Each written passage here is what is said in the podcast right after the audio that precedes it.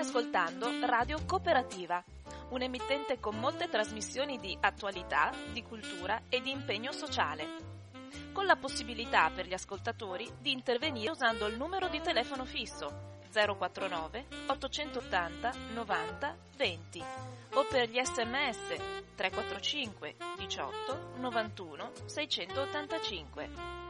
Nessuna interruzione pubblicitaria perché non dipende da alcuno sponsor commerciale. Radio Cooperativa si regge sul lavoro volontario di conduttori e amministratori e vive con la generosità di ascoltatori e soci che l'aiutano finanziariamente. Per farlo basta collegarsi al sito www.radiocooperativa.org che contiene tutto quello che può essere utile per sostenerla. Oppure si può usare il bollettino postale con il numero 120 82 301 intestato a Informazione e Cultura via Antonio da Tempo 2, 35 131 Padova. La frequenza principale è sui 92.7 MHz. Buon ascolto! Un cordiale buongiorno a tutte le persone sintonizzate su Radio Cooperativa. Oggi è mercoledì, tocca la rubrica lavoro e ricordate domenica nella lettura dei giornali ho accennato questo aspetto che ho rimandato però a questa trasmissione per quanto riguarda il lavoro in Italia, che ha una, una serie di articoli sulla famiglia cristiana della settimana scorsa, ma quando arriva il lavoro sono quasi un milione di italiani che percepiscono un assegno di mantenimento di offerte per un impiego, però neanche l'ombra, almeno finora. E eh, a pagina 6 della Corriere della Sera c'è invece l'analisi di Enrico Marro più posti ma part-time, così le ore lavorate sono meno di 12 anni fa. Non bastano il decreto dignità e quota 100. Allora, i governi che si sono succeduti le hanno provate tutte, ma l'occupazione in Italia non decolla. È vero, lo scorso giugno, secondo i dati Istat, si è raggiunto il record di occupati con 23 milioni 415 mila persone al lavoro, ma si è trattato solo di un recupero rispetto al picco precedente, quello di aprile 2008, 23 milioni 185 mila. Cioè, ci abbiamo insomma messo 11 anni per sanare le ferite della grande crisi economica che ci aveva fatto perdere un milione di posti di lavoro, col minimo toccato a settembre del 2013, 22 milioni 107 mila. Da allora è cominciata una lenta risalita pagata a caro prezzo dallo Stato con la decontribuzione sulle assunzioni decisa da, dal governo Renzi, che se ha dato una spinta decisiva al recupero dei posti di lavoro è costata circa 17 miliardi di euro in contributi alle aziende. Alla fine di questa corsa decennale il numero di occupati ha più che pareggiato quello che si erano persi, ma così non è stato per le ore lavorate. Abbiamo in sostanza lo stesso numero di lavoratori che avevamo nel 2008, ma lavorano mediamente meno. Ci sono infatti un milione in più di, disoccupa- di occupati part-time rispetto a prima della crisi e il 64% lo è non per sua volontà. C'è stata poi una forte riduzione degli straordinari e un aumento della cassa integrazione.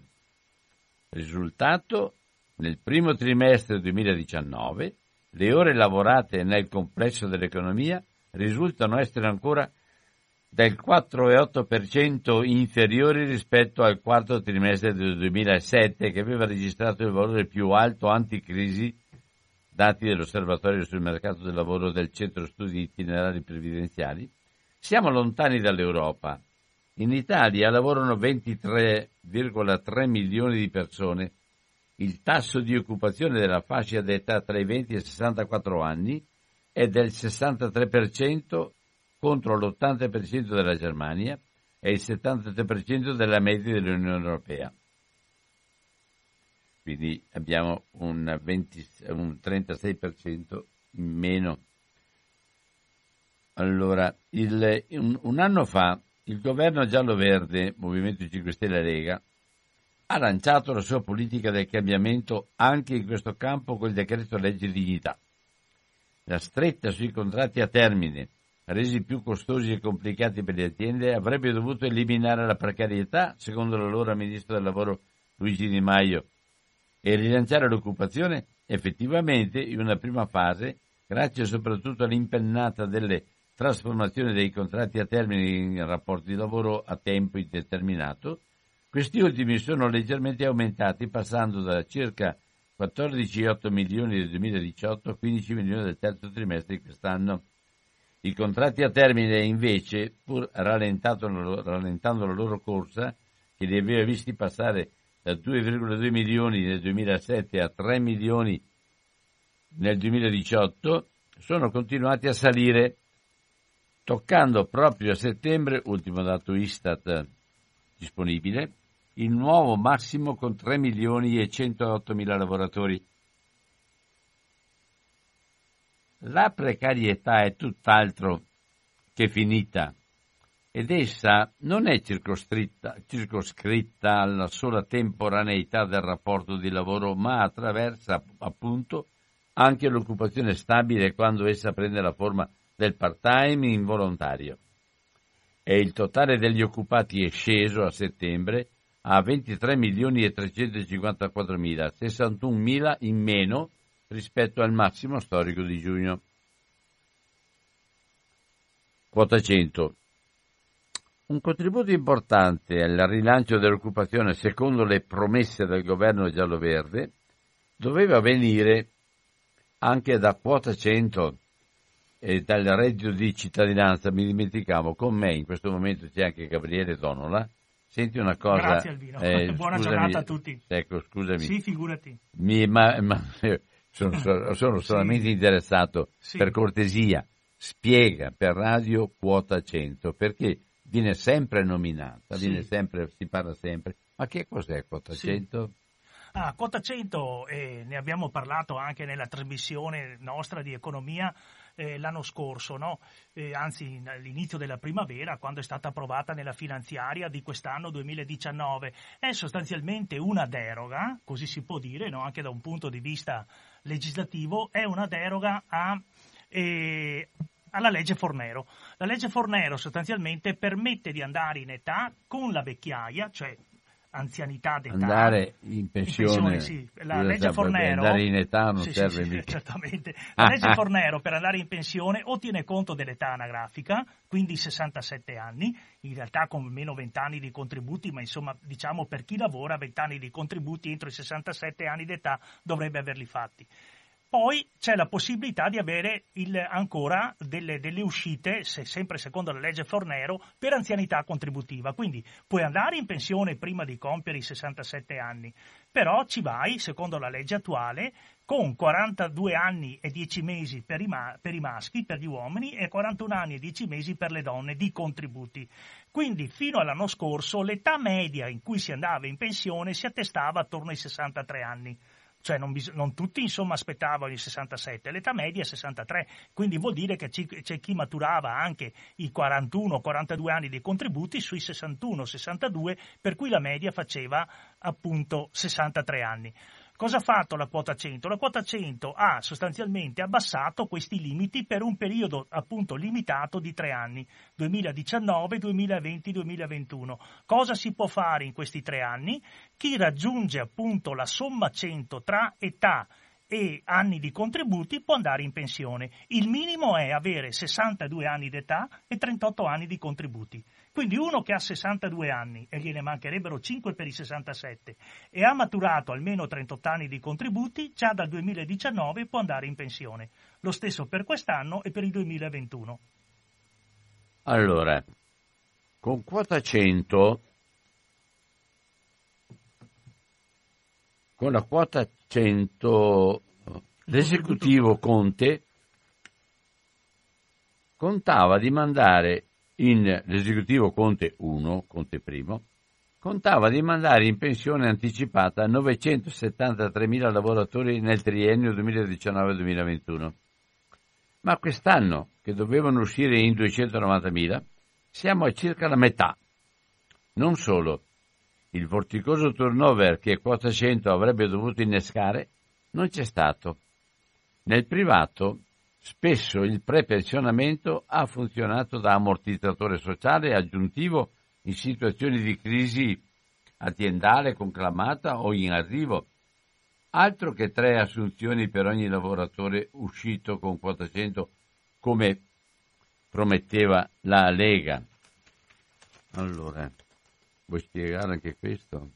Sì, si tratta sostanzialmente del tasso di sostituzione, cioè anche per un discorso, diciamo, di tipo propagandistico, no? nel senso che l'oste dice sempre che il vino è buono. E allora per promuovere quota 100, eh, nel senso che quota 100 è stata finanziata a carico del debito pubblico e quindi bisognava eh, capire perché tutto lo Stato italiano e quindi il bilancio dello Stato italiano e i contribuenti dovevano eh, appunto contribuire con ulteriore deficit e debito pubblico e quindi con tasse future sostanzialmente e dobbiamo contribuire a mandare in pensione no, prima una platea di lavoratori che di per sé aveva una carriera regolare, perché stiamo sempre parlando di persone che hanno almeno 38 anni di contributi regolari. E allora per giustificare questo si è detto eh, che eh, se un lavoratore va in pensione, giusto, deve essere assunto qualcuno al suo posto. Ecco, però eh, come minimo la sostituzione, il tasso di sostituzione deve essere 1 a 1. Cioè un lavoratore no, lascia la, l'azienda e viene sostituito da un lavoratore che fa mansioni analoghe o le stesse mansioni che ha lo stesso. Ecco, questo non è automatico, non è automatico nelle aziende private perché in sostanza abbiamo visto che in situazioni di crisi le aziende private si alleggeriscono sostanzialmente di manodopera, non è automatico la sostituzione e non è automatico nemmeno nell'impiego pubblico per due motivi fondamentalmente, o perché ci vuole tempo per fare i concorsi e quindi per rimpiazzare il lavoratore, o perché viene assunto, ad esempio nella scuola, viene assunto un lavoratore precario, cioè un supplente. Ecco, quindi non è che sia così automatico il rimpiazzo. Poi ricordiamo che per ogni lavoratore che va in pensione, giusto?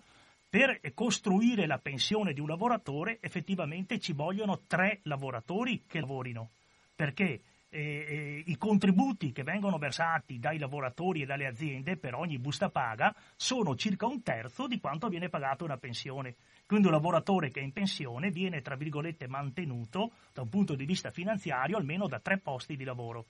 Ecco, quindi per questo dicevano ci sarà, ma è, è addirittura non si è nemmeno verificato la sostituzione 1-1, cioè tot vanno in pensione con quota 100, mettiamo appunto 100.000, ma i lavoratori assunti al loro posto possono essere 50.000, 60.000, non sono neanche tutti.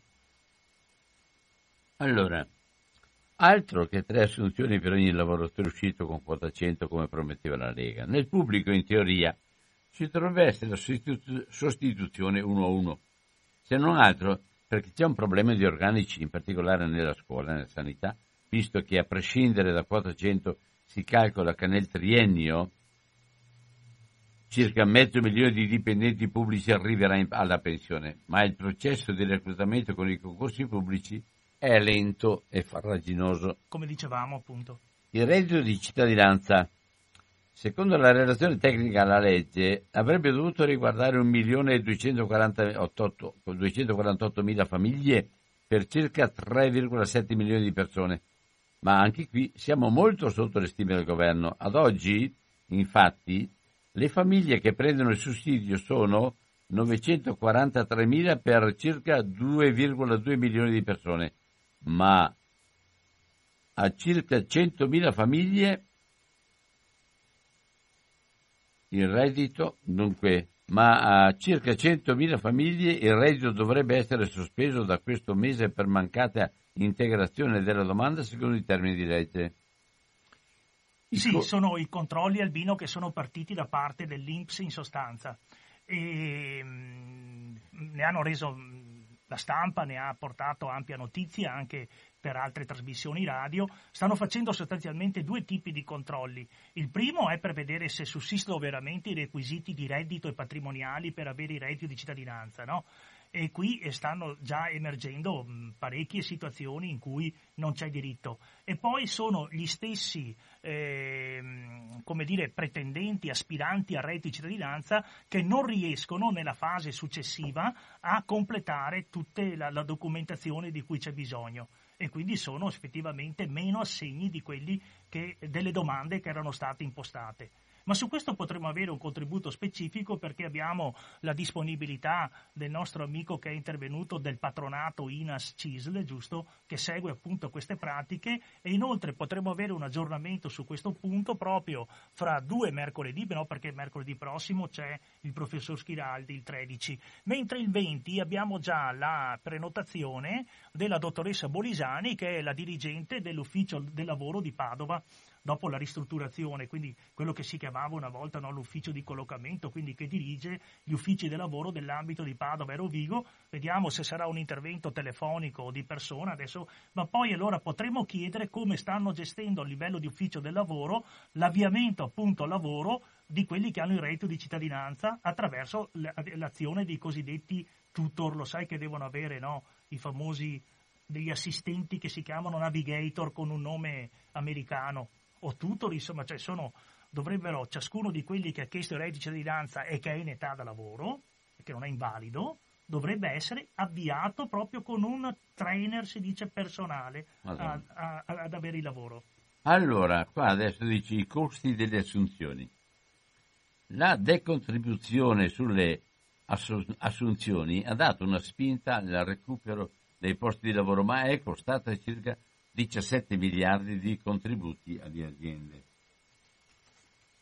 Sì, allora qui eh, allora vuol dire questo in sostanza, questa è una cifra di tipo proprio statistico, perché negli ultimi anni, ed è quello che vuole fare il governo anche con la finanziaria del 2020, è una forse la principale proposta di politica economica dopo la copertura diciamo, del, del, gettito IVA, no? del mancato gettito IVA, perché appunto non si aumenta l'IVA, quindi quei 23 miliardi già previsti nel bilancio bisogna trovarli da qualche altra parte con ulteriori tasse o tagliando le spese. Coperti quei 23 miliardi che non arriveranno dall'aumento IVA, una delle principali misure è quella proprio della, de, si dice, della eh, fiscalizzazione degli oneri sociali, cioè lo Stato pagherebbe una parte dei contributi che spettano al lavoratore e alle aziende, in particolare anche una parte di quelli che spettano ai lavoratori, in modo, tanto per capirci, di eh, poter incentivare appunto l'assunzione. Allora questa decontribuzione sulle assunzioni è la somma, diciamo, di quelle che ci sono state negli anni precedenti. Ecco, ne aveva fatto anche, mi sembra, il governo Letta e poi anche confermato dal governo Renzi. Vuol dire sostanzialmente che lo Stato paga lui con le tasse una parte dei contributi e questo incentiva le aziende ad assumere, però contemporaneamente eh, comporta anche un costo in termini di contributi. Allora, in teoria un terzo degli assistiti, diciamo 700.000, dovrebbero essere avviati al lavoro grazie all'attività che dei 3.000 navigator assunti allo scopo, ma a sette mesi dal debutto del reddito di cittadinanza non c'è la piattaforma telematica sulla quale si dovrebbe incrociare offerte e domande di lavoro. Insomma, sta funzionando solo la parte assistenziale della riforma. E quindi qua abbiamo un problema proprio dei posti di lavoro. Allora, il governo Conte, scaricata la Lega e imbarcato il PD, si trascina dietro entrambe le misure quota e reddito, ma sa che non è da esse che potrà arrivare una spinta all'occupazione. Ha allora rispolverato la ricetta del taglio delle tasse e del rilancio degli investimenti pubblici ma senza troppa convinzione se nella sua nota di aggiornamento al documento di economia e finanza lo stesso Conte 2 fissa per il 2020 un obiettivo di aumento degli occupati di appena lo 0,48% inferiore allo 0,5% stimato per il 2019 e allo 0,8% registrato nel 2018. Insomma, nessuna svolta in vista, del resto i dati sul PIL non sono confortanti. Quest'anno cresciamo intorno allo 0,2% e l'anno prossimo il governo scommette sullo 0,6% mentre gli investimenti languono e gli italiani tengono soldi fermi in banca 1500 miliardi di euro secondo l'associazione bancaria, quasi quanto il PIL aspettando Godot. Ecco, cosa vuoi, cosa vuoi su- suggerire qua, Gabriele? Chiedo scusa Albino perché sto contattando, perché sai che siamo in attesa di un ospite, si chiama Matteo Breda ed è un eh, sindacalista funzionario della FIM CISL, cioè del sindacato dei metalmeccanici e quindi sono proprio in contatto col segretario dei metalmeccanici e ringrazio anche sia la Francesca Pizzo no, che Nicola Panarella che sono appunto eh, funzionari e segretari della CISL che ci hanno fornito questo contatto, adesso dovrebbe arrivare l'ospite appunto Matteo Breda, siamo in attesa. Qual era l'ultima? Se puoi, puoi rifammi la domanda Eh, tranquillo, tranquillo. Sono come gli alunni distratti. Sì, sì, sì, tranquillo, non c'è problema. Tanto devo cambiare pagina, eh? Sì. Eccolo qua. No, non è qua. Sì, perché diceva che il governo sostanzialmente eh, con la finanziaria, il governo Conte 2 ha confermato tutte e due le, le, le misure, no? Ecco, qui è in arrivo la telefonata, Albino, io intanto rispondo. Allora, E vai pure avanti tu. in arrivo, no, no, se, se- beh, se Sì, c'è sì, la telefonata sì, no, del, sotto. Ma di chi ha aperto la porta? Allora.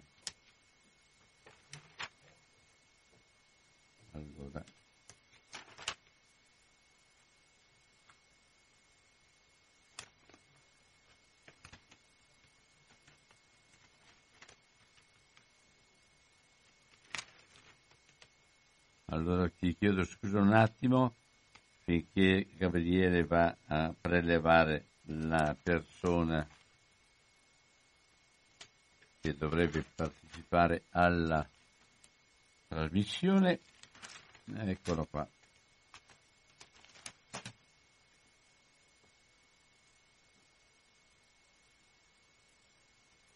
Allora, vi lascio con un attimo di musica a questo punto, ma non so neanche dove beccarla adesso perché qua non vedo, non vedo. Ah sì, ma può essere questo, vediamo un po'. Vediamo, vediamo. Eccolo qua.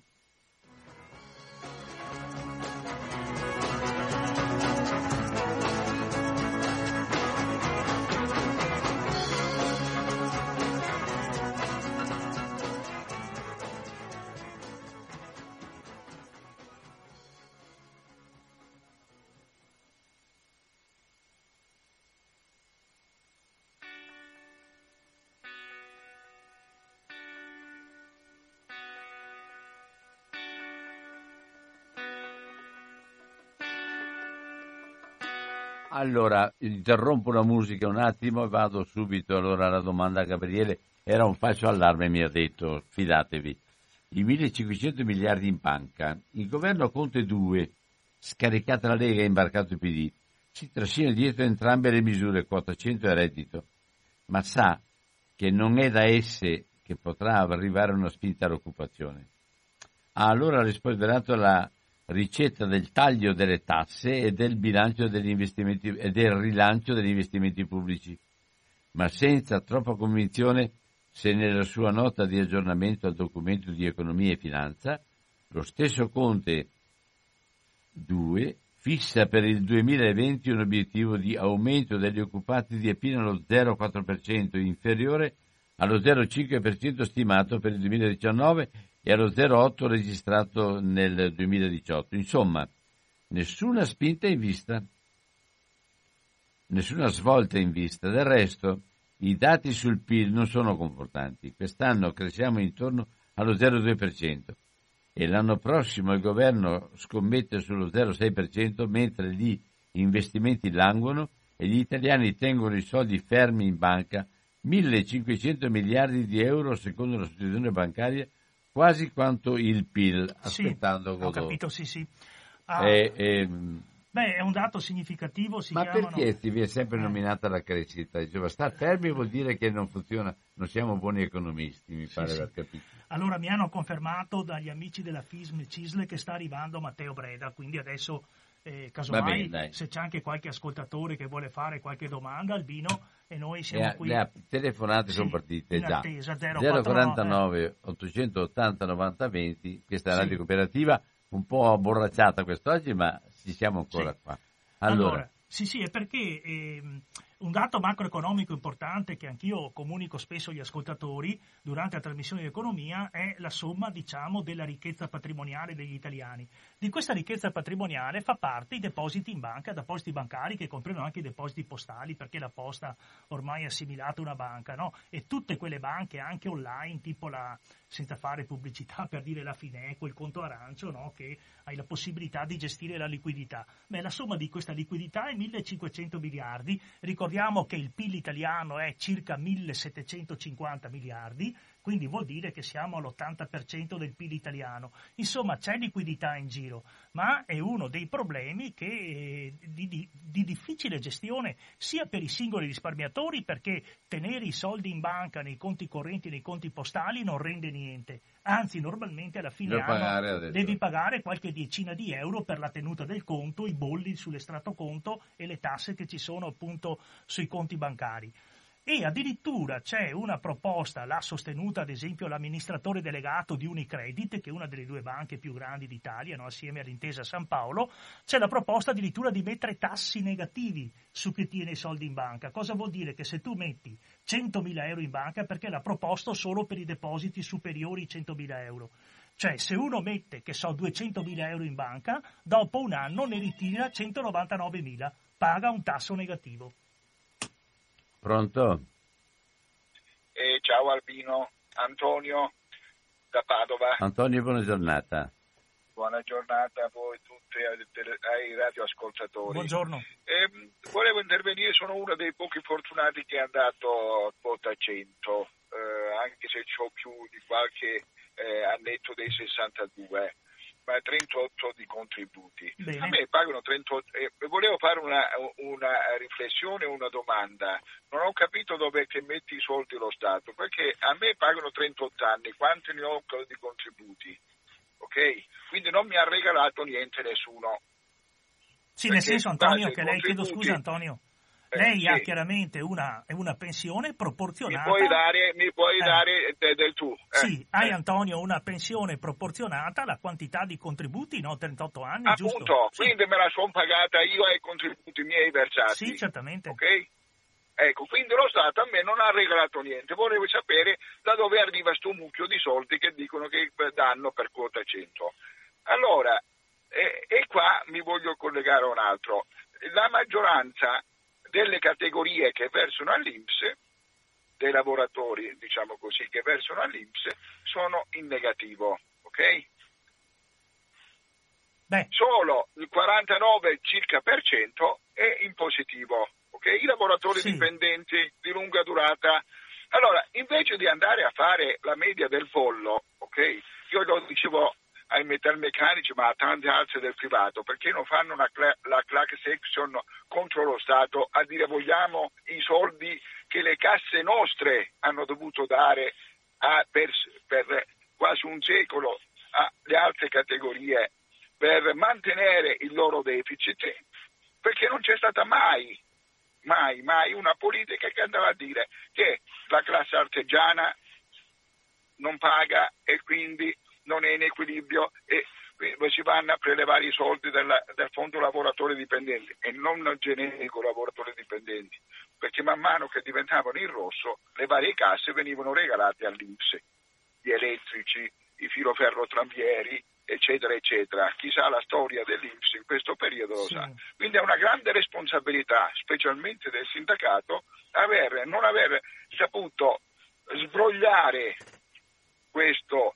uh, matassa di Arianna, facendo sì che chi in questi anni paga il 33% del monte salari si vede poi sul groppone addebitato una pensione dopo 42 anni ormai da fame, invece di andare a prendere o ad affrontare la questione lì dove le voragine ci sono e basta andare a leggersi i bilanci dell'Inps per vedere voce per voce quali sono queste voragine, cominciando dalla cassa dei vigenti, va bene?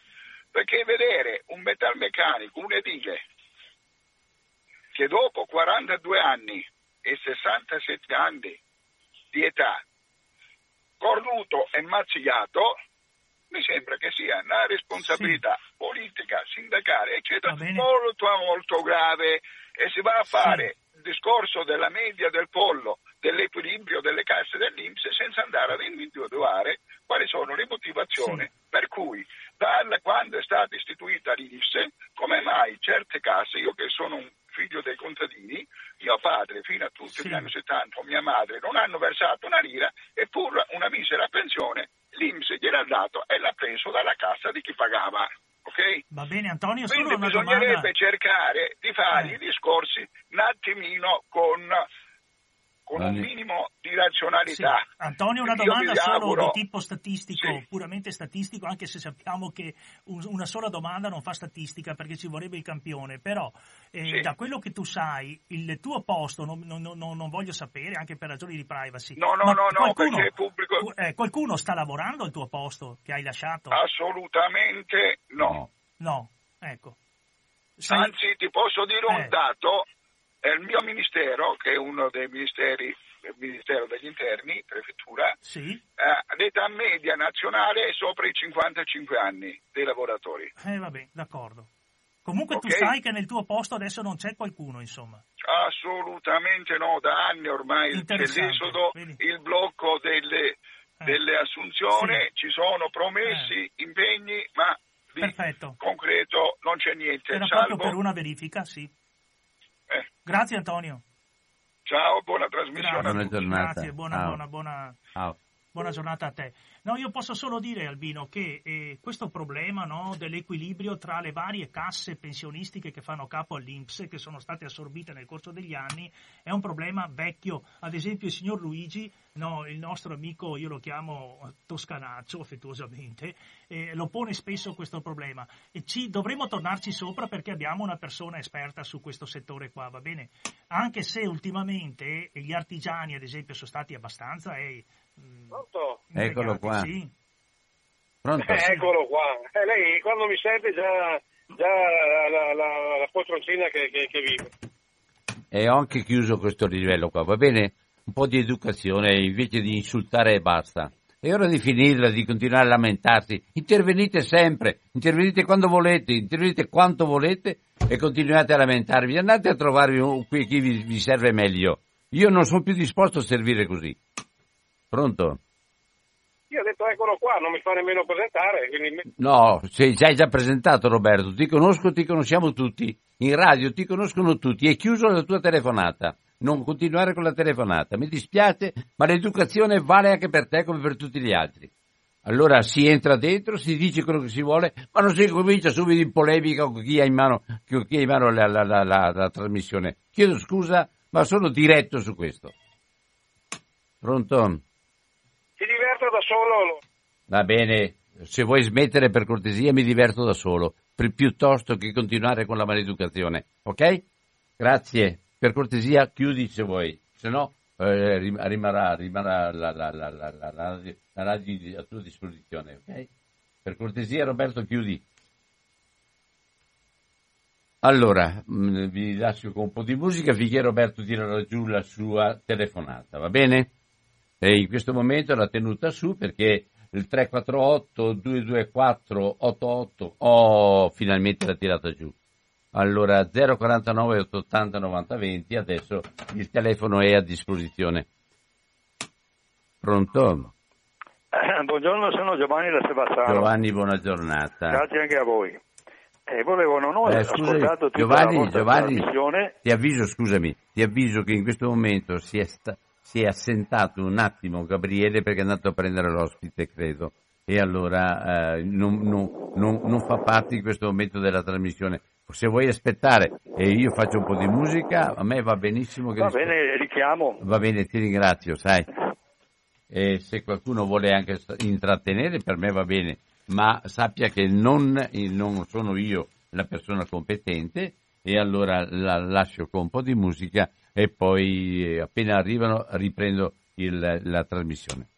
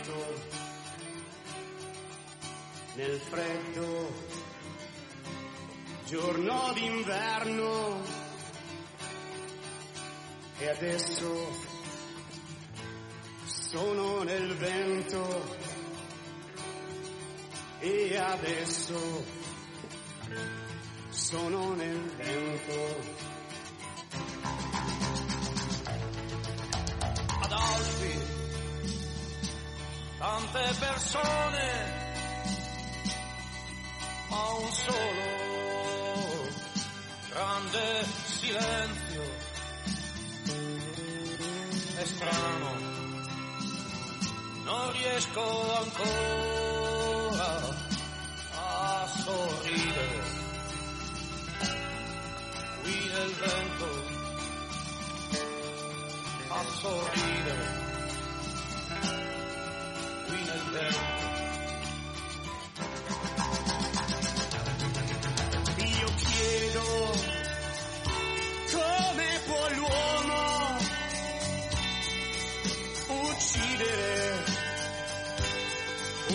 Fratelli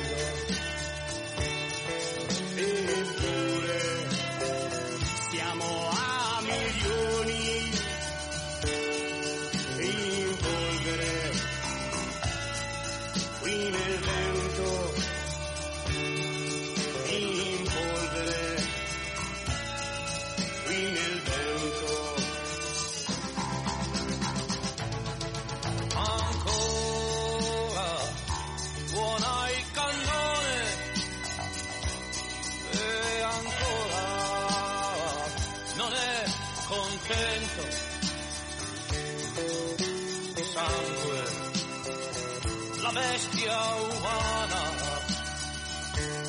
e ancora ci porta il vento e ancora ci porta il vento. Io chiedo quando sarà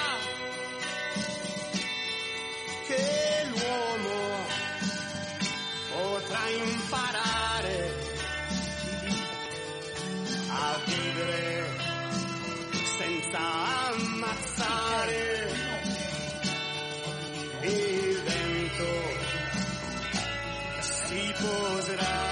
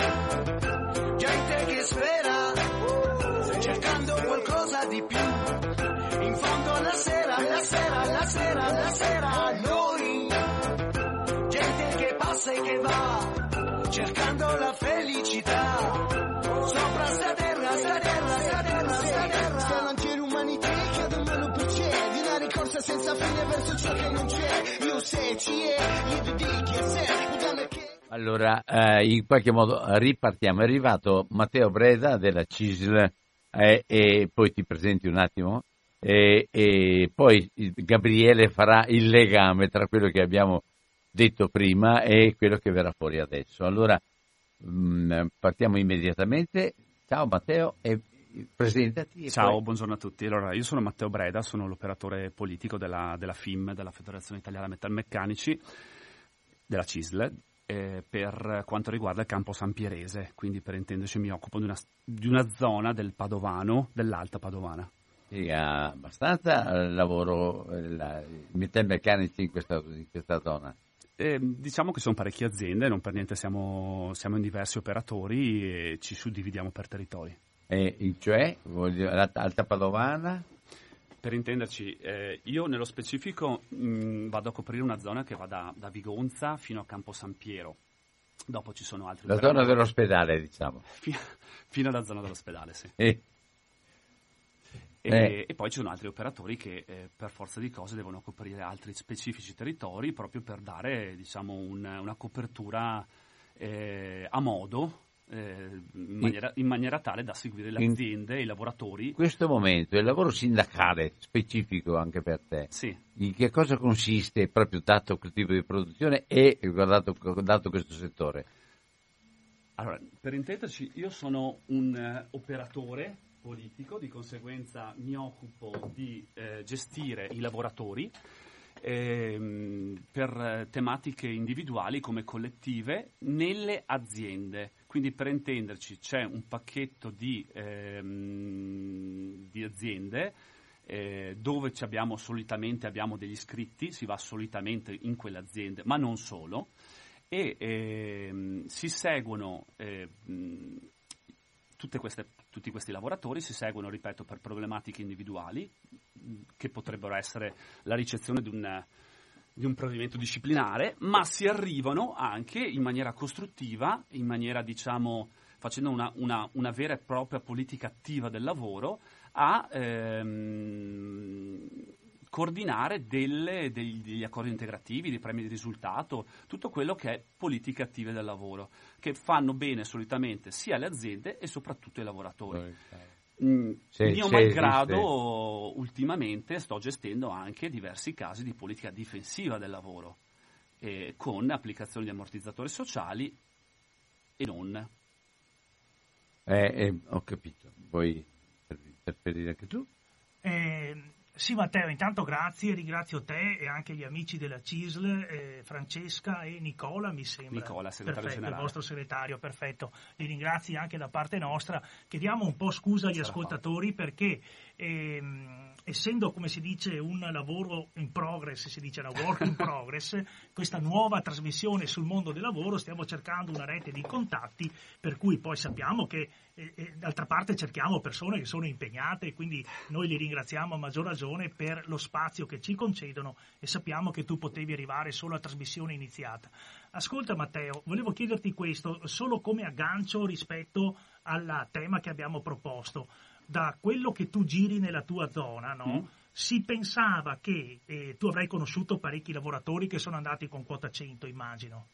E a dir la verità, pochi. Pochi, va bene, questo vuol dire che, come si Perché dice... la mia categoria Eh, non, fo- diciamo, non sforna sì, eh, mh, diciamo, pensionati usciti con quota 100, perché io sono il eh, sindacalista che segue eh, i metalmeccanici sì, e eh, il quota 100 così come è studiato, è stato Sì. diciamo, normato, eh, basta fare una- una- un semplice rapporto tra ehm, diciamo, gli anni del- che consentono all'accesso al quota 100 e gli anni di contribuzione per capire che eh, devi aver iniziato a lavorare attorno ai 25 anni. Io solitamente, perché c'è il paletto dei 62 anni per accedere alla quota 100, e di conseguenza io che, che, ripeto, ho tipo, arrivo ora, eh, che è quasi l'una, io stamattina ho già fatto tre assemblee, eh, una a Borgorico, una a Campodarsego e l'altra ad Arsego alle 8 di stamattina. E ehm, in questa assemblea, crede, credimi, credetemi, Sì, certo. che di lavoratori che hanno iniziato a lavorare a 25 anni, e ripeto, siamo nell'ambito metalmeccanico, ce ne sono pochi o non ce ne sono affatto, Eh. perché hanno tutti iniziato a lavorare attorno ai 15-16 anni, quindi fanno prima a uscire con la Fornero. ho capito, quindi con i 42 anni per i maschi, quant'è adesso? a 42 e L'anzianità. 7 mesi. E 42 sì, e 7 mesi, perfetto. Io avevo detto 42 e 10 mesi perché ricordavo i 10 mesi, ma Sì, mi sì, sono c'è la- sbagliato. No, no, ti, ric- ti ricordi 10 mesi per il discorso della finestra. insomma. Ah, giusto, esattamente, Ok. che poi è stata in realtà ridotta, vero, per eh, a 7, va bene. E quindi eh, abbiamo dei lavoratori anche per convenienza a questo punto qua, no? che gli conviene puntare all'anzianità contributiva sotto Fornero sostanzialmente, giusto? Ehm, è un discorso di convenienza che non deve essere vista come eh, un, ehm, diciamo, un esco in quota 100 di conseguenza una tagliola su Eh. quello che è la pensione, ma è semplicemente eh, un calcolo, un mero calcolo Sì. che è in funzione all'aspettativa di vita e Sì, ai contributi versati. certamente. Ovviamente se vai eh, in pensione prima e hai versato meno contributi, Sì, ovviamente avrai una pensione 38 inferiore. anni rispetto a 42 è chiaro che c'è qualcosa di meno. Eh sì. Ma io avevo capito... Ma non tanto chiaro, perché Sì. credetemi, in mo- mm, Sì. ci hanno speculato in molti in questa cosa. Certamente, lo so bene. E infatti il, il risparmio di spesa che c'è stato sul bilancio dello Stato è dovuto anche a questo, perché un lavoratore in salute, giusto? Che ha fatto i suoi conti, eh, ha detto no, adesso io va- vado a vedere l'aspettativa di vita, come sto sul lavoro, ci sono anche dei premi aziendali che possono stimolare a rimanere, perché anche di quello volevo parlare. Comunque, insomma, un lavoratore fa i suoi conti, i suoi calcoli. Eh, e diciamo se- che è un tema che, Ecco. ehm,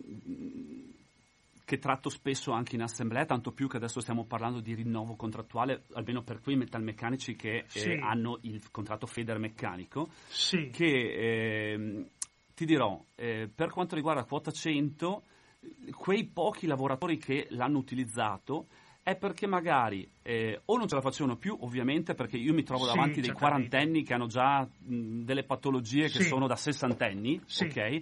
Perché hanno fatto lavori ripetitivi e lavori usuranti, oltretutto, eh, vabbè, ci sarebbe un capitolo anche qui Sì. da aprire. E, mh, e vanno per, non perché gli conviene, ma perché non ce la fanno Sì, più. d'accordo. Sono d'accordo. sfiniti. Sì, va bene. E allora solo un'ultima domanda su quota 100. E da quei pochi casi che tu conosci o comunque da altri settori, c'è o non c'è questo tasso di sostituzione? Cioè nelle aziende quando va fuori un lavoratore con quota 100, ma anche quando va fuori per eh, diciamo anzianità contributiva o anzianità addirittura d'età, è vero che c'è automaticamente la sostituzione con un altro lavoratore? Eh, guarda, la risposta è sintetica. Eh, Eh, no, non è vero. eh. Non è vero perché, ma non perché lo dice Matteo Breda, ma perché eh, i da- dati ministeriali eh, sono, sono mm, abbastanza secchi, del tipo eh, l'u- l'ultimo dato che, che- che- che mi è stato riportato è su 10 eh, che sono usciti dal mondo del lavoro in quota 100, se se ne sono ricollocati due tanto. E con che contratto, dico io? Eh. Eh, quindi mh, è pericolosa come risposta. Allora, dal mio punto di vista è no, ma ci sono anche i dati che parlano chiaro. Quindi devono essere altre le politiche per inserire un giovane nel mondo del lavoro. Questa non era Sì, assolutamente... non basta che esca sostanzialmente un 62enne, giusto? Sì, ma Per anche essere- perché non sì. so se... mh, non so se questo è il momento o il luogo dove- per parlarne, però eh, non sono le categorie eh, metalmeccaniche comunque del privato che hanno contribuito in maniera sostanziale alle uscite di quota 100. Sì, il. Sono il pubblico Ci ha appena telefonato un Ah, ascoltatore. oh, sì, sì, sì. bene, e sono il pubblico per quanto riguarda, non so, mi viene in mente l'istruzione, mi viene in mente la sanità. eh, la funzione pubblica in genere, la Così. sanità, e, e che dopo fa il pari col discorso del mancato, per, per ovvi Va motivi, bene. insomma, ci potremmo dilungare per ore su, su questo tema, ma non è il, Sì, sì, il sì. mio settore quello che ha contribuito maggiormente D'accordo. all'uscita per quota 100. Sì. Chiudiamo con una battuta perché sai che c'è un altro Matteo che invece assicurava che per ogni lavoratore che va via con quota 100 ne vengono almeno tre. Va bene, chiuso. Passiamo, Sì, sì, passiamo invece all'altro discorso. Per i contratti Ma che tu guardate, vedi- Sì. non potete Sì. mica permettere di continuare Ah. a fare confusione fra Matteo e Matteo. eh. Ah. Anche perché non ce n'è solo un altro. Sarà bene nominarli, Ah, certo, sarà bene nominarli per penso nome e cognome perché Sì. Matteo in genere adesso Sì, sì, sì, è diventato Sì, c'è Eh? stato, va bene.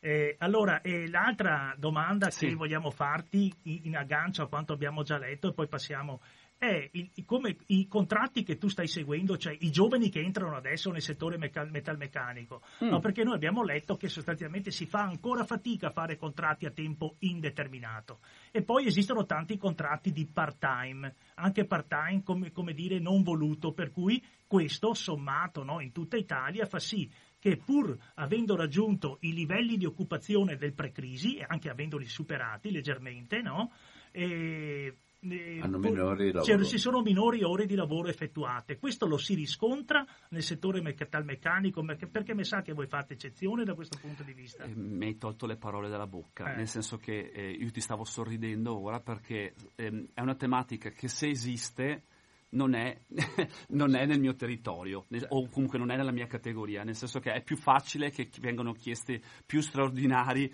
dei- dei 48 delle 48 ore settimanali per intenderci. è- è- è più facile che non venga utilizzata la percentuale di- che il contratto stabilisce di part-time, cioè il contratto nazionale stabilisce che c'è una certa percentuale di lavoratori che possono essere messi part-time. Mi trovo eh, che è bassa, bassissima, ok?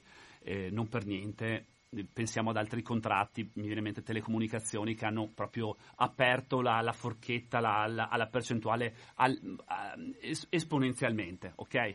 Eh, io mi trovo ad avere del- delle, delle aziende dove addirittura non si raggiunge neanche la percentuale, quella stabilita dal contratto, Sì. perché addirittura ti chie- chiedono, eh, anzi provocando l'effetto contrario, vediamo anche la disoccupazione, la- la- la- la- pensi- pensiamo anche solo a una, a una donna che deve, deve bilanciare la vita lavoro, ok?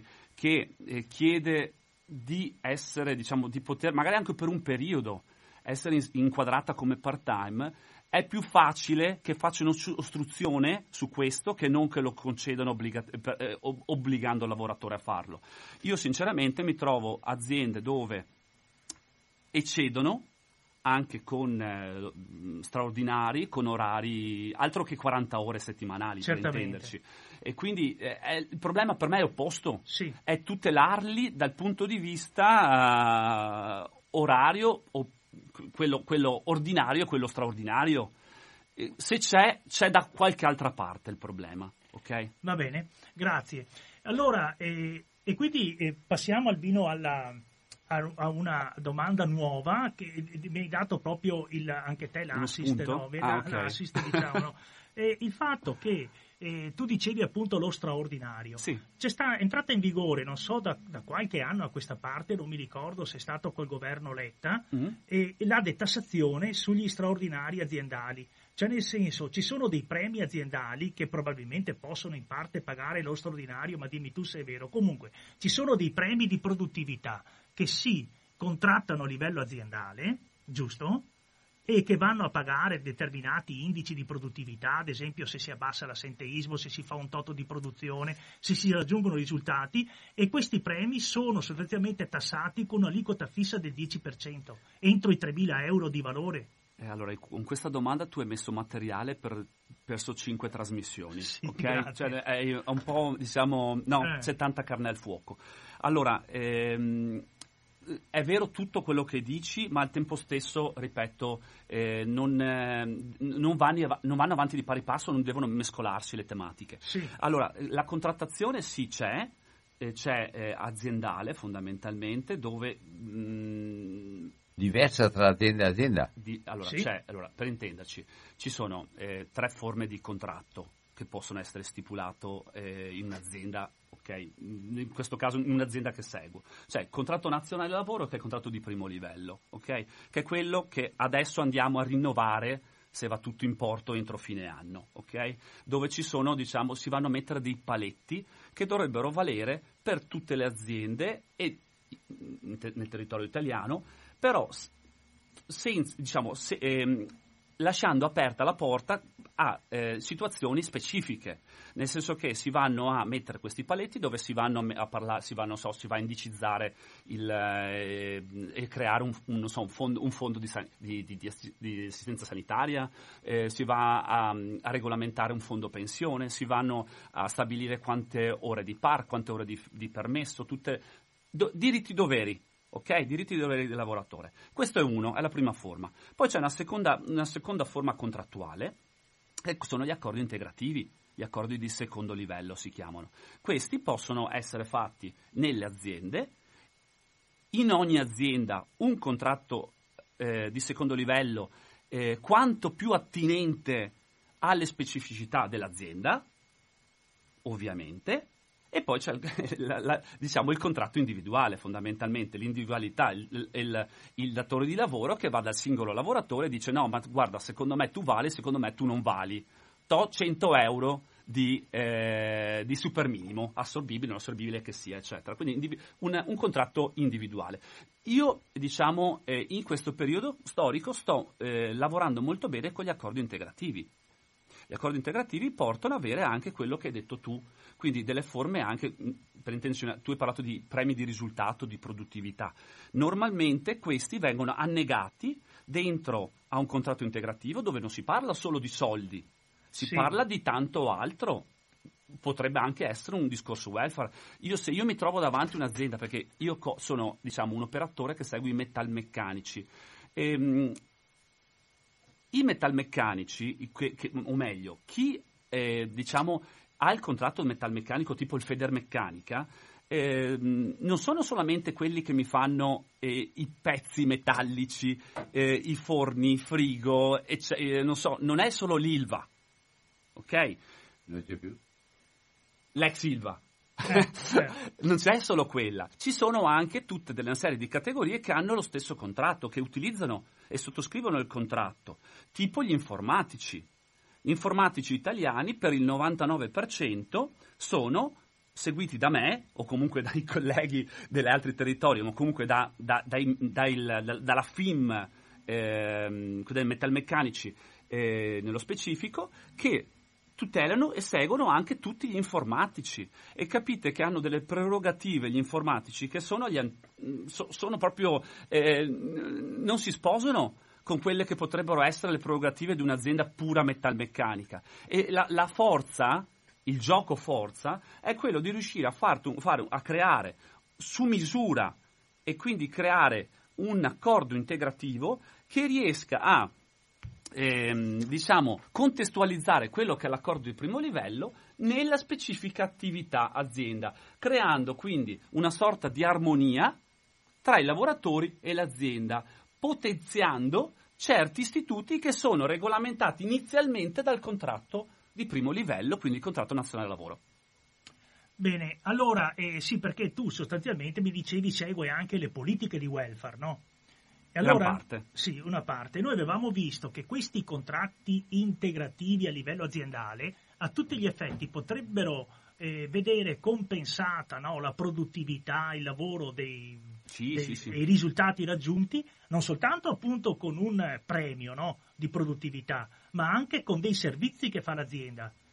Cioè, esiste qua- qualche azienda che ha fornito, ad esempio, eh, so che ad esempio istituiscono ad esempio una mutua per il dentista, per le cure dentistiche, oppure eh, l'asilo nido per i bambini. Allora, il welfare Eh. ehm, è da molti anni che viene, diciamo, eh, portato avanti dalla nostra categoria, ok? Portato avanti nel senso che si cerca di far culturalmente passare a lavoratori e aziende, ambedue, che il welfare è il futuro, ok?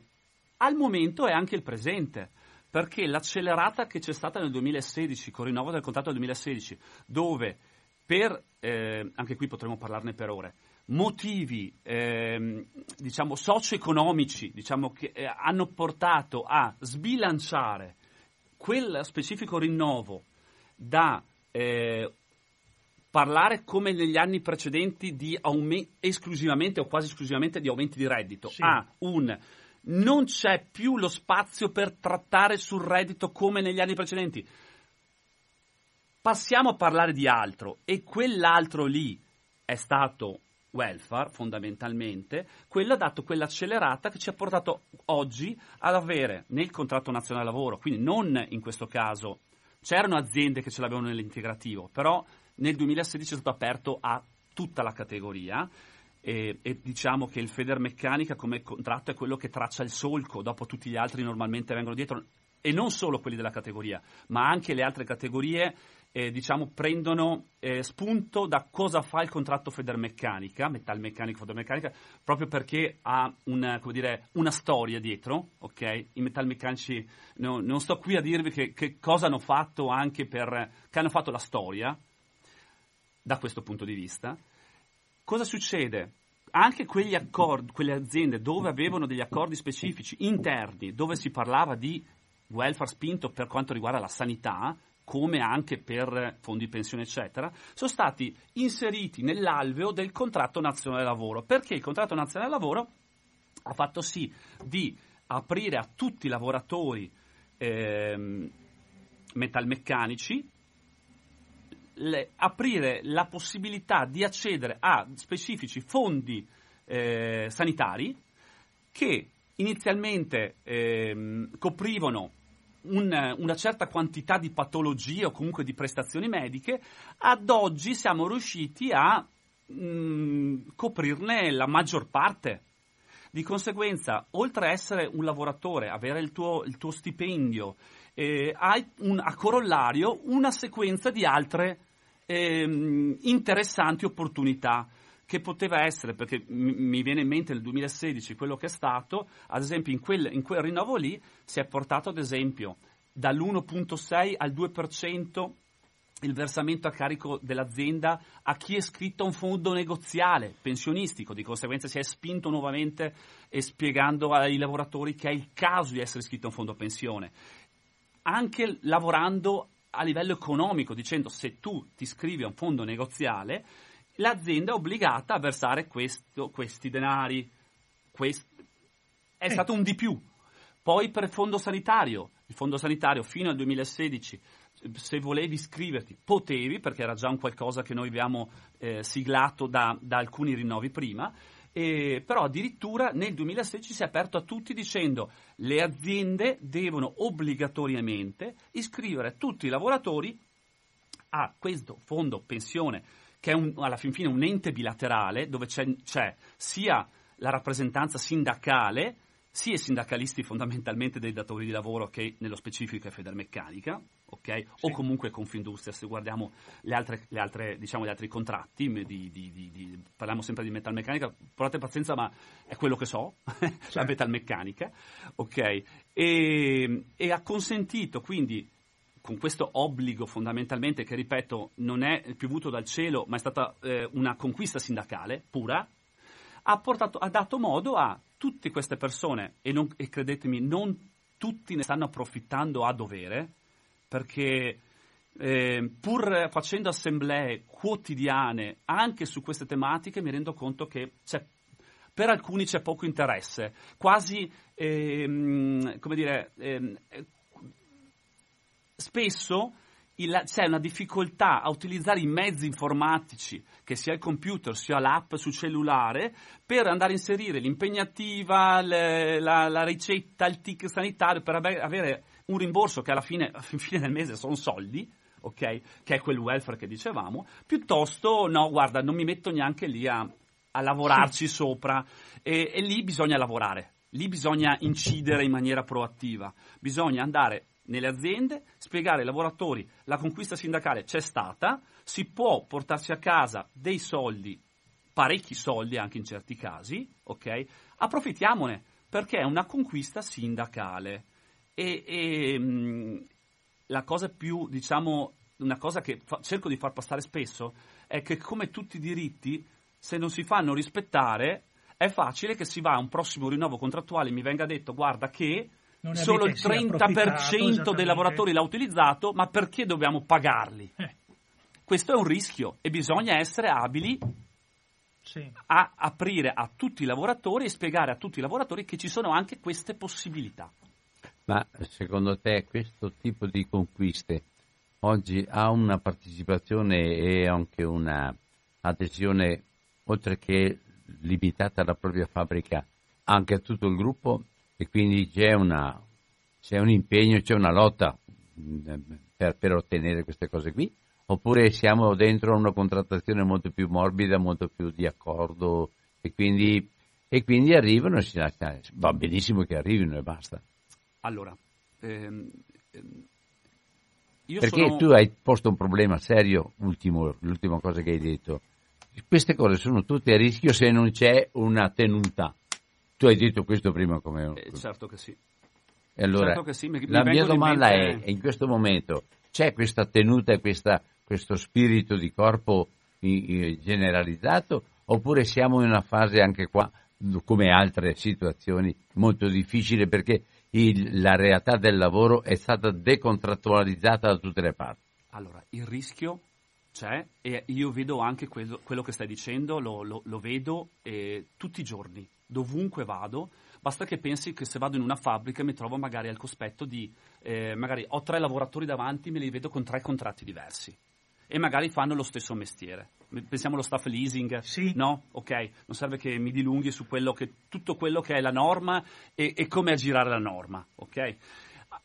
Il discorso qual è? Io non farei sto mestiere se non fossi portato, eh, se non fossi propositivo e se non ci credessi che comunque c'è ancora la possibilità di portarsi a casa dei risultati e soprattutto di vedere la coesione. E io gioco molto sul discorso solidarietà, perché secondo me è un sinonimo di fare sindacato, ok? Per intenderci, eh, parliamo di due ore fa. Io sono, eh, sono ancora euforico per una- un, un- un obiettivo che ho raggiunto due ore fa. Sono andato in un'azienda che erano già è un anno e mezzo che vado e ho piantato diciamo, in maniera figurativa una bandierina due anni fa perché ho detto io qui voglio entrarci, voglio far capire, voglio portare la cultura sindacale in questa azienda perché secondo me qui può entrare e, ric- e- assolutamente non perché ci fossero dei problemi di fare barricate ma perché lì si poteva costruire qualcosa. Lì c'era una torta che cresceva, ma, era- ma non c'era mai la fetta di torta per i lavoratori, che fa il pari col discorso che mi dicevi prima del PDR, ok? C'era una bella fetta di torta però che non voleva mai divisa e si chiedeva sempre di più ai lavoratori, ma i lavoratori, a parte il loro minimo contrattuale, non, non avevano mai nulla PDR è il premio di rendimento? di risultato. Di risultato, sì, sì. di risultato. Eh, ma questa è una delle, ok, delle sfaccettature. Il discorso qual è? Che lì era un anno e, e passa che, ci- che andavo, mi facevo la mia assemblea ogni due mesi e vi dicendo, e oggi, alla fine, quando ho chiesto, ho detto, guardate, io mi sono trovato con la direzione, è- la direzione mi ha parlato di, quando gli ho proposto di aprire un premio di risultato perché c'è il discorso defiscalizzazione Sì. e tu l'hai menzionata poco fa. Lì, a quel punto lì ho detto, ragazzi, c'era un problema. Qual è il problema? Che io ho parlato di voi senza di voi. Ok? Quindi se io in un'azienda, è un'azienda abbastanza strutturata e ce ne Sì. sono ancora tante di questo, che, che per moti- e, e lì secondo me è il lavoratore che, perché magari sfiduciato da chissà che cosa ho sentito nei media, ok? O chissà che esperienza passata ha vissuto, io mi sono trovato a dire, ragazzi, io se prima, quando ho parlato con la direzione e che, io, eh, e che mi ha dato tante risposte alle mie domande, e certe le ho trovate anche attinenti, le ho trovate, no, eh, in bolla, se avessi avuto un qualcuno di voi di fianco, che sono fondamentalmente dei rappresentanti delle persone autorevoli di voi, che eh, vengono riconosciuti da tutti come le persone che possono fare da tramite, io avrei avuto anche qualcuno che, che potesse alzare la manina e mi avesse detto: No, guardi, ehm, con, le, con le tutele sindacali di- di- di- del caso, perché le avrei, le avrei eh, portati a avere, come dire, diventare RSU per Sì. intenderci, no, rappresentanti sindacali con le tutele del caso avrebbero alzato la manina, eh, ripeto, in maniera costruttiva e avrebbero detto no, guarda, non è proprio così. Magari se si andasse a pres- utilizzare questa altra chiave di lettura, mm, è un dare avere, diritti doveri. Se è senso unico, magari l'azienda non ce la sentiamo neanche un po' anche nostra. Magari in maniera costruttiva riusciamo a portarci a casa qualche cosa. Quindi dicevo, è un anno e mezzo che andavo, oggi gli ho fatto un discorso di questo tipo, ho fatto l'incontro e via dicendo, ho trovato dei volontari che mi hanno detto, "Ah, guarda, vista così in maniera costruttiva io faccio da rappresentante, gente che non aveva avuto nessun trascorso, non era neanche mai stata iscritta a una sigla sindacale, e poi a quel punto lì, ragazzi, per solidarietà o per seguire i vostri colleghi che lavoreranno per voi, ok? Queste- cosa dite di iscrivervi e, e dargli una mano? E quindi sono uscito da quell'azienda, per quello mi, forse mi sentite anche un pochino Sì. effervescente, per quel motivo mi si sono iscritte molte persone in un momento storico dove si parla che il sindacato non fa, non dice, Sì. non ha. Io sinceramente quest'anno Sì, sì. ho avuto dei risultati, secondo me il sindacato... Ma, ma te una domanda secca su questo. Non è che magari parecchi di questi lavoratori vengono, magari qualcuno è anche straniero, giusto? Eh, perché so che ci sono parecchi lavoratori Sì. anche di origine straniera, Sì. insomma, che non hanno ancora la cittadinanza italiana e quant'altro. Però alla fin fine non è che vengano da esperienze di lavoro a tempo determinato, appunto, tale per cui una volta che hanno raggiunto il, il contratto a tempo indeterminato stanno calmi e quieti perché hanno appunto un po' paura di fare sindacato. E, mm, non solo gli stranieri, anche gli italiani. Cioè, eh, sì, la risposta è sì. Eh. La risposta è che dove non ci sei è perché hanno timore, due motivi anzi, non, non Sì. nascondiamoci. Uno, hanno timore di quello che dicono, di quello che potrebbero fare, di come potrebbero essere visti, di che, quale potrebbero essere le reazioni del datore di lavoro. Uno. Due, potrebbero essere, però questa secondo me è, è, come dire, è una scusa, quello del costo. Obie- de- del costo della tessera perché essere is- iscritti Ah, Allora, certo, sì, sta, sì, sì. sta a noi spiegargli il motivo che è fondamentalmente un loro tornaconto ma al tempo stesso dobbiamo anche sfatare quel eh, ad esempio pr- pr- proprio prima, prima che si iscrivessero altri due che alla fine eh, non erano proprio convinti alla fine si sono iscritti ma eh, il tuo stipendio chi lo paga? il mio stipendio lo pagano gli iscritti Certo. E- e no, ma non, ci- non- non contribuisce lo Stato? Assolutamente no, lo pagano esclusivamente gli iscritti. E quindi è un discorso di fiducia. Io ti do fiducia, io porto avanti le tue istanze. Sì, bene, allora ti, ti- mi iscrivo e ti iscrivo. Cioè, non è, è- è un dare avere. Anche qui, io dimostro fiducia, io, io porto avanti dei risultati, io ti porto avanti le tue necessità, ti difendo, ti tutelo, allora a quel punto lì quasi, nasce quasi spontanea, quasi spontanea l'iscrizione. Ma che, ripeto, ehm, è un qualcosa che dopo torna come un boomerang favorevolmente al lavoratore stesso, perché se lì lavoriamo bene, adesso abbiamo raggiunto la le- eh, di, di avere i rappresentanti, eh, ci sono delle persone che si iscrivono di conseguenza danno forza a questi rappresentanti, andiamo lì e diciamo ma la fetta di torta, quella benedetta fetta di torta che qualche anno che vediamo che non viene, non viene tagliata bene, e ripartita, Grazie. a quel punto lì i- Grazie, torna il risultato. Grazie. Allora, eh, eh, io eh, aprire le telefonate mi pare che sia quasi impossibile, a questo punto abbiamo ancora 5 minuti. Eh, vuoi eh, che, che- che concludiamo o lasciamo aperto il telefono? Perché, Eh, un paio di telefonate, Vabbè. se sono brevissime. 049 un minuto, 880 90 due 20 telefonate. e quindi il telefono è già aperto. Pronto? Pronto? Sì, pronto. Ah sì, buongiorno Don Albino, sono Enrichi. Giornata. Velocissimamente sull'Ilva, no, perché mi pare che sotto tutto questo sia sotteso il problema. Io ricordo, sa, ho un brutto difetto a memoria, la nuova opinione era stata acquisita dalla Garrett, che aveva il monopolio negli Stati Uniti della costruzione di turbine di tutti i tipi, anche per, per velivoli. La Garrett ha acquisito la nuova opinione Che stiamo parlando di Firenze in questo e caso. poi, esatto, e poi la voleva chiudere. Non so se siano riusciti a chiuderla perché l'ho sentita rinominare da poco questa nuova opinione. Io spero che siano riusciti a salvarsi. Ma questa- perché? Perché il sistema è questo. Io ti compro, ti chiudo e ho eliminato un concorrente. Questo è il- liberismo. Questo è il liberismo. È per quello che io dico che contro il liberismo non c'è che statalizzare tutto, perché un'azienda statale nessuno se la può comprare. Non c'è altra difesa, perché le cose private non possono essere bloccate dal governo. Primo. Secondo, Don Albino, mi scusi, sa, lei ha capito esattamente l'invito che le ha rivolto il signor Roberto? Guardi che siamo a livello penale per la volgarità. Lei ha escluso giustamente alcune persone dall'intervenire in questa radio per molto meno, ma per tantissimo meno. Io personalmente mi sento offeso nel più profondo da- dalla volgarità che ha espresso questo ascoltatore.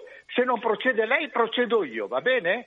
Arrivederci. Buona giornata. Grazie Ricky. No, non preoccuparti, vai avanti sul discorso del pignone. Eh, no, beh, non conoscendo della- del- assolutamente di quello che... cioè, Non questo- preoccuparti, non ok. c'è nessun problema. Ehm, allora, eh, io sono un operatore territoriale e ripeto, seguo le fabbriche, eh, i lavoratori presso le fabbriche del campo San Pierese. Di conseguenza, io la nuova opinione la conosco esclusivamente perché sono andato a una conferenza legata alla sicurezza l'anno scorso, so che è a Firenze, so che la fabbrica è aperta, so che è stata, diciamo, si chiama Nuova Pigno- eh, No, nuova pignone. Pignone, esatto. No, nuovo pignone. Nuovo Pignone. Eh, so, so che è aperta, so che ci sono diciamo, ancora diversi occupati, eh, gli antefatti non li conosco. Ok, Mm, ri- rischio di scivolare perché assolutamente non conosco eh, la realtà di quell'azienda. Eh, poi posso, se faccio riferimento que- alla, convers- alla telefonata di poco fa, eh, anche qui si potrebbe tra- par- parlarne, parlarne per, eh, per giorni, non per ore, perché obiettivamente ci sono certe- certi passaggi della telefonata che io condivido in pieno, certi che si- se ne può parlare, ecco, fondamentalmente. Sempre 049 880 90 20, il tempo di un'altra telefonata volendolo. E, mh, la- la- se tu vuoi anche sintetizzare, andiamo verso la chiusura. Eh, sì, ti ringrazio, C'è- ma... per, per c'è adesso la- c'è la telefonata. Sì, sì, sì. Pronto? Sì, buongiorno a tutti e grazie. Maria, signore, grazie, buona giornata. Volevo sapere, CISL e CGL, riguardo a quest'ordine di problemi, la vis- c'è qualche differenza nella visione, nel progetto, nelle iniziative? Grazie, Ma buona riguardo al giornata. welfare in particolare? Sì, riguardo al il welfare, rapporto sì. No, no. soprattutto.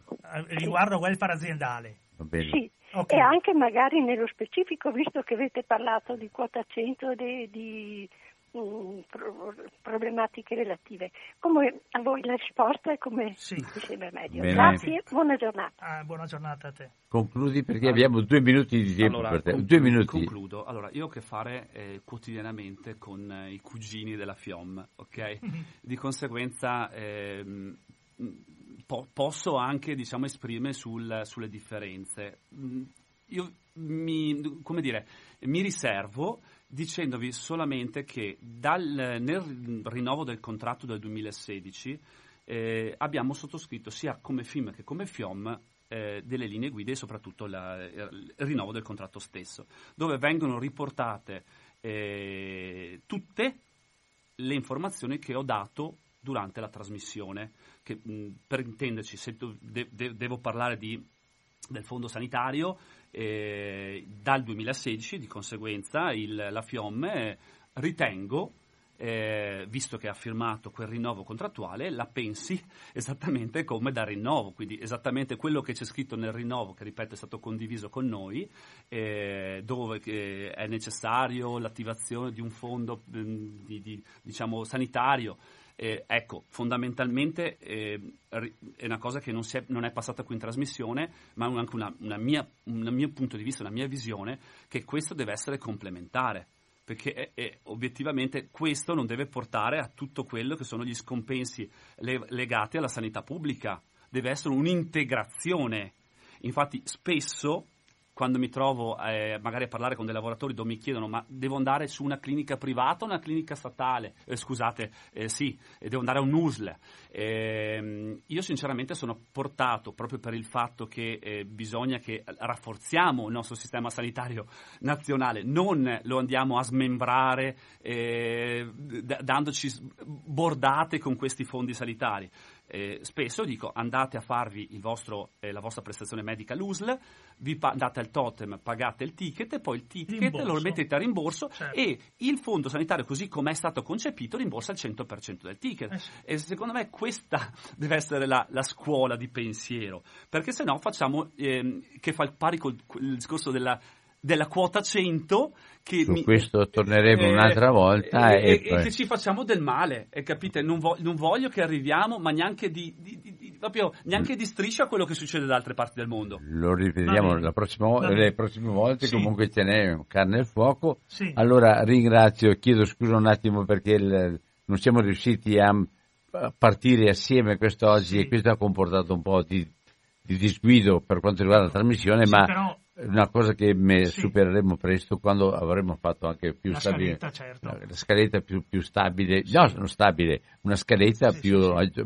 Eh. per tempo, insomma, ecco. No, Malvino, volevo solo dire, salutando e ringraziando Matteo Breda, che gli amici della CISLE, che siamo entrati però nel vivo di quello che volevamo fare con questa trasmissione, cioè noi vogliamo ridare voce a chi sta con i lavoratori, a chi entra nelle fabbriche, Bene. d'accordo? Ecco, speriamo di esserci riusciti anche se in modo No, provvisorio, no, è, è diciamo. stato chiaro. Va bene, grazie, Grazie a mille. voi, grazie, Grazie anche un po' della passione, sai. Grazie. Bene, Saluto. allora un saluto a tutti, ringrazio tutti quanti, qualche piccolo incidente saniamolo, non facciamoci la guerra reciprocamente per cui non sono d'accordo con eh, di, di denunciare, però eh, ci diciamo in faccia le cose con molta franchezza e chiarezza e qualche volta anche più- facendo in modo di trovare anche il modo di rispettarci un po' di più. Grazie e buona giornata a tutti quanti.